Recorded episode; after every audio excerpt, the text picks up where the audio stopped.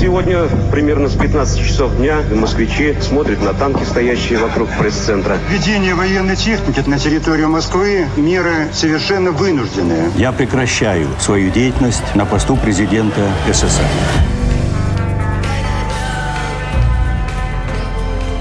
Тридцать лет без СССР. Мой 1991 год.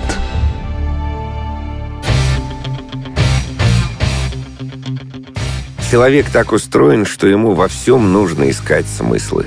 Чтобы не просто так день прожить, а с идеей. Чтобы не просто в окно посмотреть, а подумать. 12 шагов к успеху, новый день, новое дело, как получить больше из ничего, как заработать первый миллион каждый день. Специальные люди выпускают сотни мотивационных текстов и нагружают наш мозг десятками новых задач, чтобы любой человек – мог поверить в мечту. Но попробуйте просто получить удовольствие от дождя, ветра, бутерброда, чашки чая, неба за окном. Секрет прост. Мы живем для того, чтобы жить. Тогда и все остальное получится. Это подкаст «30 лет без СССР», где мы рассказываем о людях, которые родились в Советском Союзе, а жить им пришлось уже в другой стране. Герой нового выпуска Александр Демидов, актер, один из основателей театра «Квартет И». С Ростиславом Хаитом, Леонидом Барацем и Камилем Лариным он познакомился в 1988 году. Все вместе они учились на эстрадном факультете ГИТИСа – Александр приехал в Москву из Рязани. Там жила его семья. Отец работал в МВД. Там он учился в школе, где, по его словам, была масса поводов для реализации творческой энергии. Театральная студия, балет, конкурсы, агитбригады, ну и дискотеки, конечно. Учеба в театральном институте как раз пришлась на то время, когда страна стремительно менялась. А когда в 88 году закончили, приехали поступать в ГИТИС, вы уже понимали, что сейчас что-то уже поменяется? Там все-таки уже было, наверное, слово «перестройка». Ну, про перестройку говорили. это все было так по телевизору, и все еще тогда было непонятно, что это значит, и куда, и давайте так сказать, так сказать. Азербайджан, это Осия.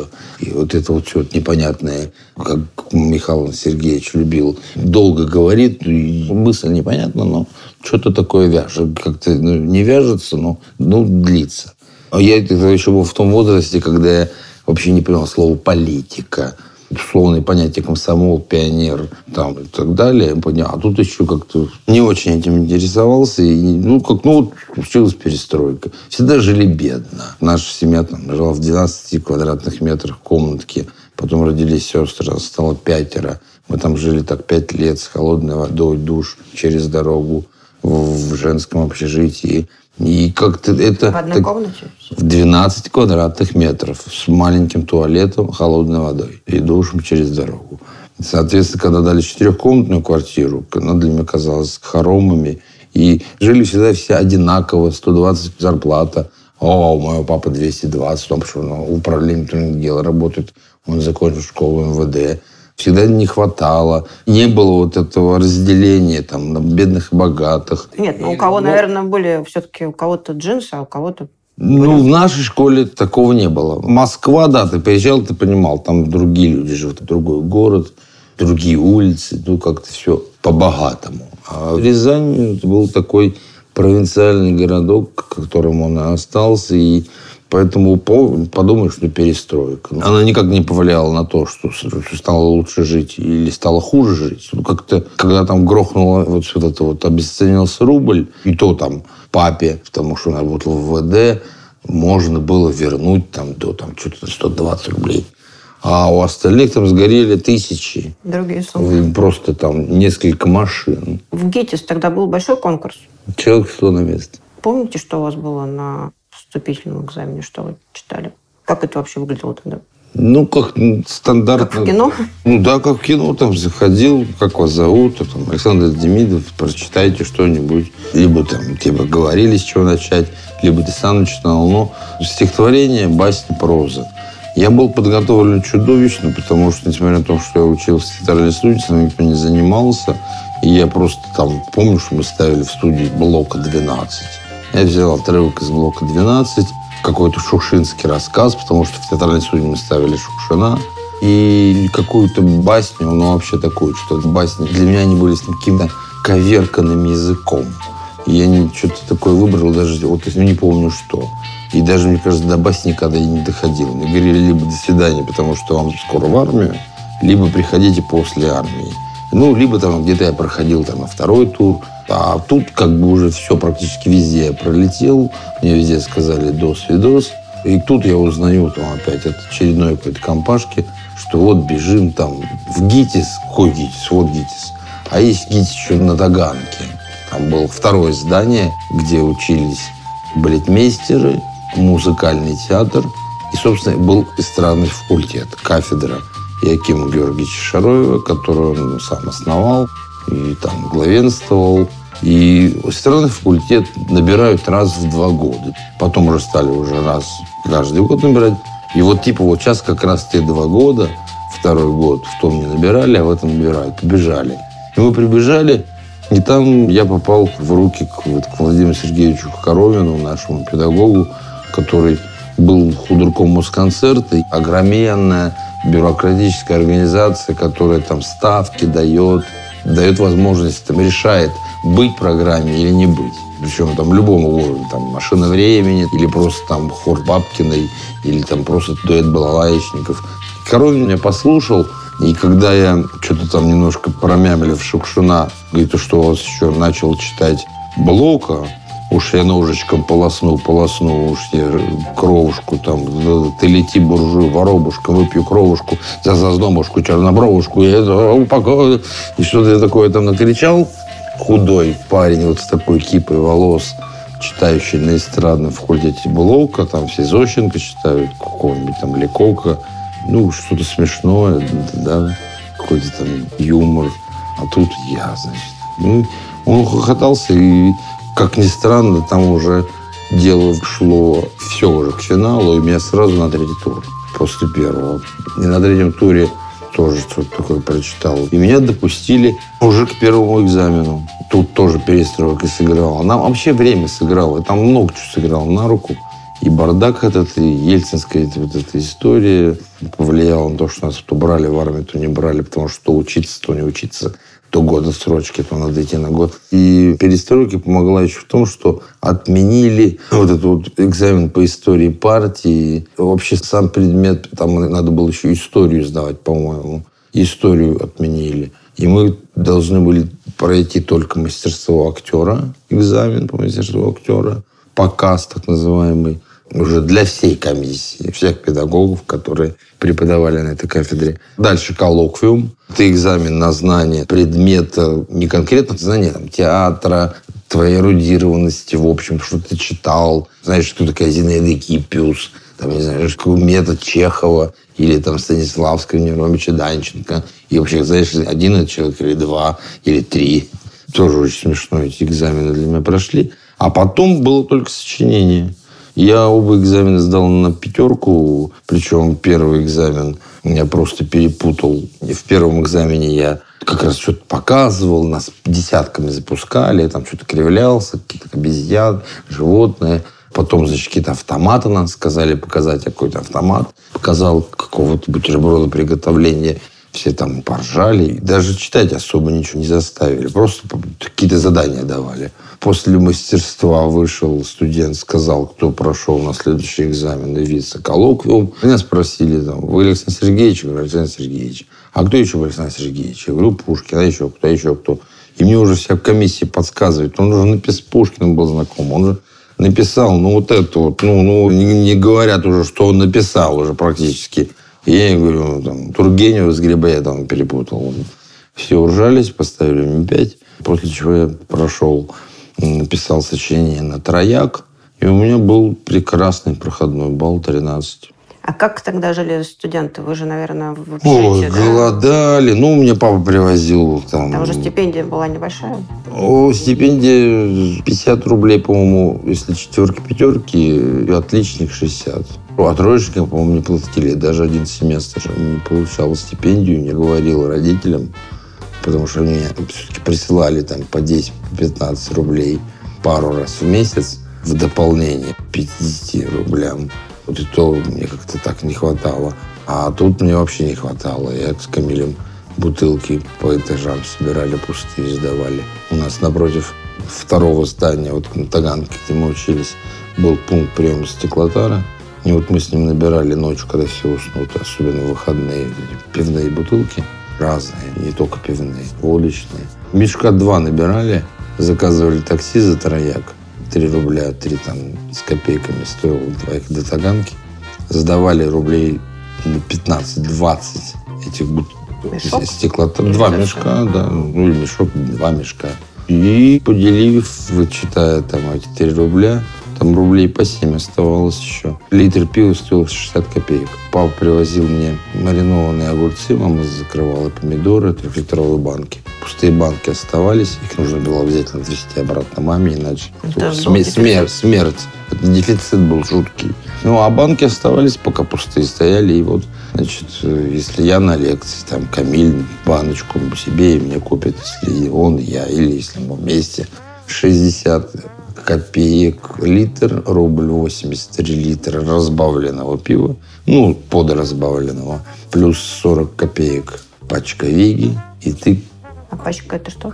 сигарет А, такая сырая. Мы еще сигареты сушили на батареях. Жили голода, Камилю тоже присылали что-то родители поездом. Иногда это прокисало. И, ну, но вы тогда не подрабатывали, да, еще? Нет? я подрабатывать стал где-то курса со второго, может, даже и раньше. Ну, короче, где-то, может, даже и с первого. Я подрабатывал в метро, где год, мол, станция метро Рижская. Заработал себе на первой лежинце. Был мумом, машинистом уборочных машин. Всю жизнь вот этого метро я видел после... Это кто утром... Не, не, не, не, это наоборот. Я после лекций, у нас мастерство заканчивалось попозже всего, часов там в 10 могу закончиться. Мне было к 11 приехать на Рижскую, собственно, где мы и жили. Это Трифоновская рядом, там пешком через Рижский вокзал минут 15. И я вот с 11 где-то до 12 должен был помыть вот это вот служебное помещение, там туалет, милицейская комната, еще там комнатка, там то ли обезьянник. Ну, как бы три комнаты должен был вымыть шваброй. А после чего у меня был перерыв, в который меня, у меня была старшая бабушка, женщина, которая работала за квартиру, откуда приезжая. И она меня всегда угощала какими-то там кандельками. Так мы проводили час за чаем. И в час метро отключалось, там последних выгоняли, и уже шли вот люди по шпалам. Они шли, там стучали, проверяли, проходили какие-то вот эти вот технические вагоны там с какими-то там платформами. Такая жизнь была. И вот эта машина такая допотопная, серого цвета, с каким-то. Там длинный провод, несколько розеток, ты включаешь, и вот и пошел в воду. Там вода течет, и значит, работает эта вот штука. И так-то вот всю станцию помыл. Где-то полтретьего к трем я потихонечку возвращался в общагу. А общага еще не спала в этот момент. Она еще гульбанила, общалась, выпивала. Либо что-то спиртное, либо какие-то чаи с вареньями. Говорила о высоком, экзаменах. Или просто занималась соитием каким-то. В общем, там Так же не было баров, клубов, да? Все Ничего там не было. Да, Он успел, успел купить. Кто-то гнал. Был какой-то тамик, у которого была чача, которую же невозможно было пить. Это же. То есть она к настоящей чаче не имела никакого отношения. Это было просто какая-то полбанки там. Тук-тук-тук там в час. Там. А, что, Тамик, вот мне сказали, а, трояк. И там пум, полбанки, там пол-литровые. И вот на кухне. бля. Или в комнате. Коньяк стоил 13,80. Мы его называли клоповник азербайджанский. Пах клопами. А так водка по талону потом началась сахар по талону. Замечательно. Это что такое? Сань, это водка. Фу, ты пьешь на рабочем месте? Да. А если тебе кто-нибудь э, заметит? Ну вот ты заметил? Да. И что? Э, вот. Помните август 91-го? Вы в Москве были?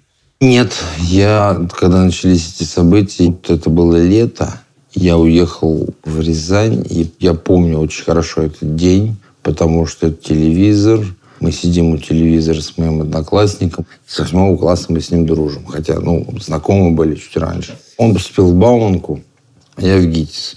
Что в Бауманку, что в ГИТИС поступить очень сложно. Он был золотой медалист. И мы сидели у него в квартире, смотрели вот за всей этой площадью, наполненной народом. И говорю, ну все, пипец.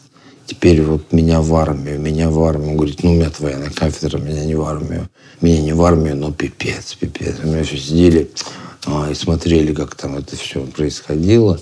А в 93 году так я просто пошел с дубинкой защищать демократию. Многие уходили из театра, потому что не было денег, а у вас так получилось, что в 93 году как раз появился квартет И. Ну, Как там, там еще была, там до этого история была такая, что я на третьем курсе, это был 91 год, я пошел по киностудиям, просто там открывал дверь, хотите, не хотите, хотите, не хотите. И вот так вот меня там Исаак Семенович Магетон говорит, заходи, давай попробуемся. И попробовал меня на роль Васи Куролесова. «Пять похищенных монахов». Это фильм по пьесе, по книге Коваля. «Приключения Васи». Вот такой мультик даже был. И я попал вот так на дурака. Исаак Семенович, он снимал один раз фильм, по-моему, «Фантазеры» по Носову. И снимал много Ералаш. Серега, выходи, вот это вот все. Когда мальчик, который посыпает дорожки песочком. Это вот все Исаак Семенович Магетон. И мы поехали в Крым снимать этот фильм. Вот после этого кино накрылось. Как только Исаак Семенович сказал, что все, готовьтесь, будет дальше полная задница. И еще при этом он мне говорил, вот там Миллиард снимался, одна из последних ролей. Он сказал, вот там Саша Демидов, вот будущая звезда, будет сниматься, будет всех играть Вань Дурачков, там всех Емель, все. И я такой же, все уже практически все уже. У меня уже впереди будущее. А впереди было, как я один раз случайно перепутал, поставив фотографию себя молодого, взгляд в мое бедующее. Не будущее, а бедующее. Там еще впереди бед, разочарований и проблем было очень много. Как, собственно, и всего остального. Это ж, наверное, очень дорого. Я тебя умоляю, они в театре вообще ничего не получают. Голодать будут за еду. Ну, то есть это был способ тогда начать зарабатывать, да? Или как, когда вы вместе объединились? Да нет, ну, мы все сидели, выпивали компании, причем в этой компании из тех, кто потом стал театром, пошел в театральный коллектив, были я и Леша. Там еще было пару ребят, которые, о, давай к театр, давай, давай. И мы пришли, и я там, типа, сказал, что вот давайте создадим театр, у нас сейчас четвертый курс закончился, вот остался пятый. Кто себя как-то проявит, причем это я даже чуть ли не без мастера обратился так. А вот кто-то проявит, кто, вот кто захочет, тот и войдет. И вот там Сережа наш Петрейков, который очень главный режиссер наш, поддержал очень эту идею. Там Слава в меньшей степени поддержал, потому что у него папа КВНчик, одесские джентльмены и так далее. И он тоже думал, что он после туда пойдет. Там его брат выступал. И Леша, его родители настраивали на то, что в стране такой кошмар. Надо срочно валить, тем более пошла эта волна иммиграции. Разрешили выезжать, открылся этот занавес. И он типа вот все, Леша в Америку, значит, Слава в джентльмены. Я тогда занялся клипмейкерством, потому что у нас на эстрадном факультете все этим заниматься стали, старшекурсники. Потому что Игорь Песоцкий, он был мужем Марты Могилевской, которая была главным редактором «Утренней почты». И она одна из первых придумала эти клипы такие, там, ну, которые заключались в том, что там, Игорь Николаев идет там по побережью, перебирает в руках гальку и поет там «Старая мельница, все перемельница». Это уже был клип. Это уже был не просто там я. Вы как режиссер снимали или как? Да, я снял клип Ксении Георгиади. Полный бред вообще. Я до сих не могу его найти, но это был какой-то паноптикум. Мы нашли, я даже не буду рассказать. И снял два клипа. Первый клип я снял, это вообще какой-то бандит хотел раскрутить какую-то молодую девушку. Что с ней стало и с ним, я потом не помню. Второй это был Ксения Георгиади. Но она уже, по-моему, в Греции обосновалась и приехала вот просто сюда. И мы как-то на нее вышли, сняли этот клип и заработали каких-то денег. А потом я снял два клипа Сашке Тихановичу и Дики Поплавской, с которыми потом так очень, ну, не тесно, но приятельствовал. И очень жалко, что Саши теперь уже нет там, который год. Поэтому какие там зарабатывания денег, это непонятно все куда. Камиль там уже там примерял на себя роль конферансье ведущего, пародиста. А я, ну, клипмейкерство, не знаю, кино.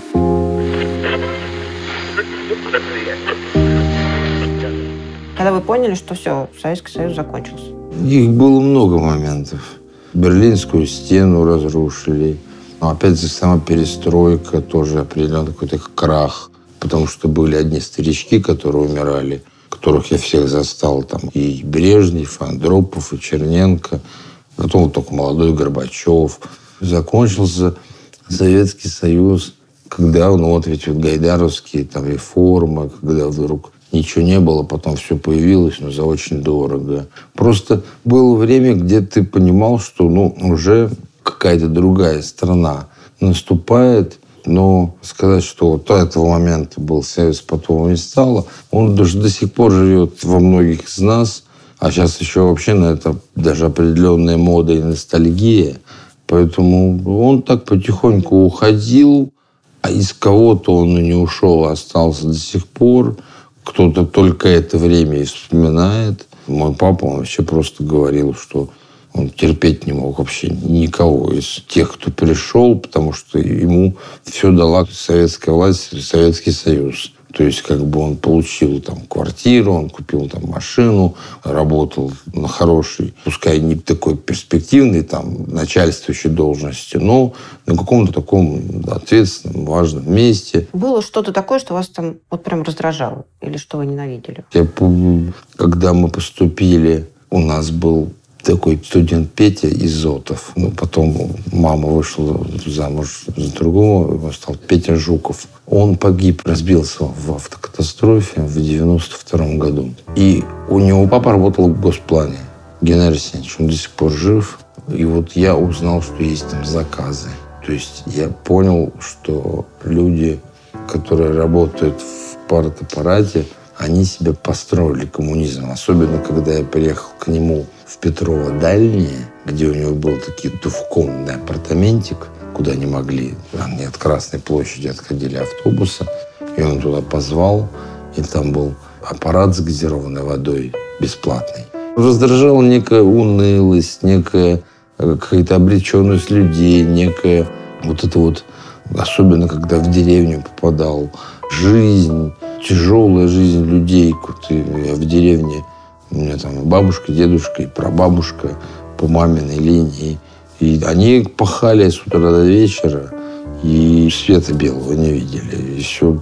Поэтому, хотя при этом все там две коровы, восемь овец, сорок кур.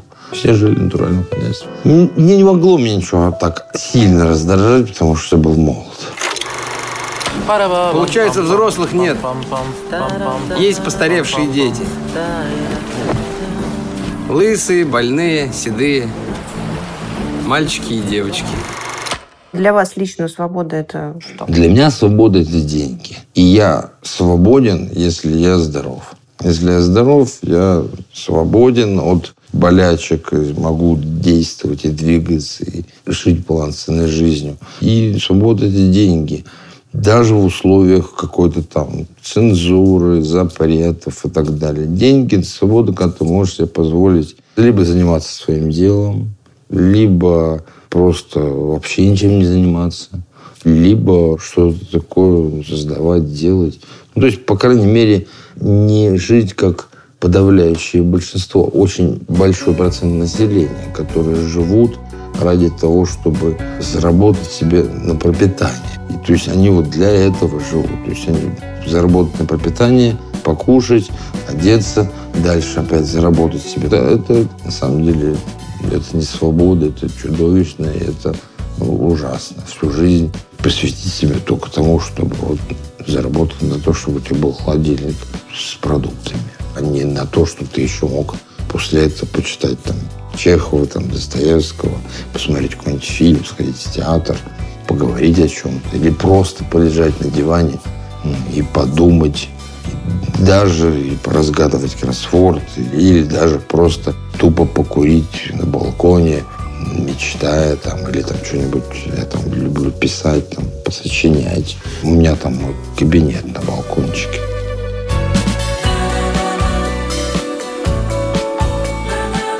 Это подкаст «30 лет без СССР», где мы рассказываем о людях, которые родились в Советском Союзе, а жить им пришлось уже в другой стране.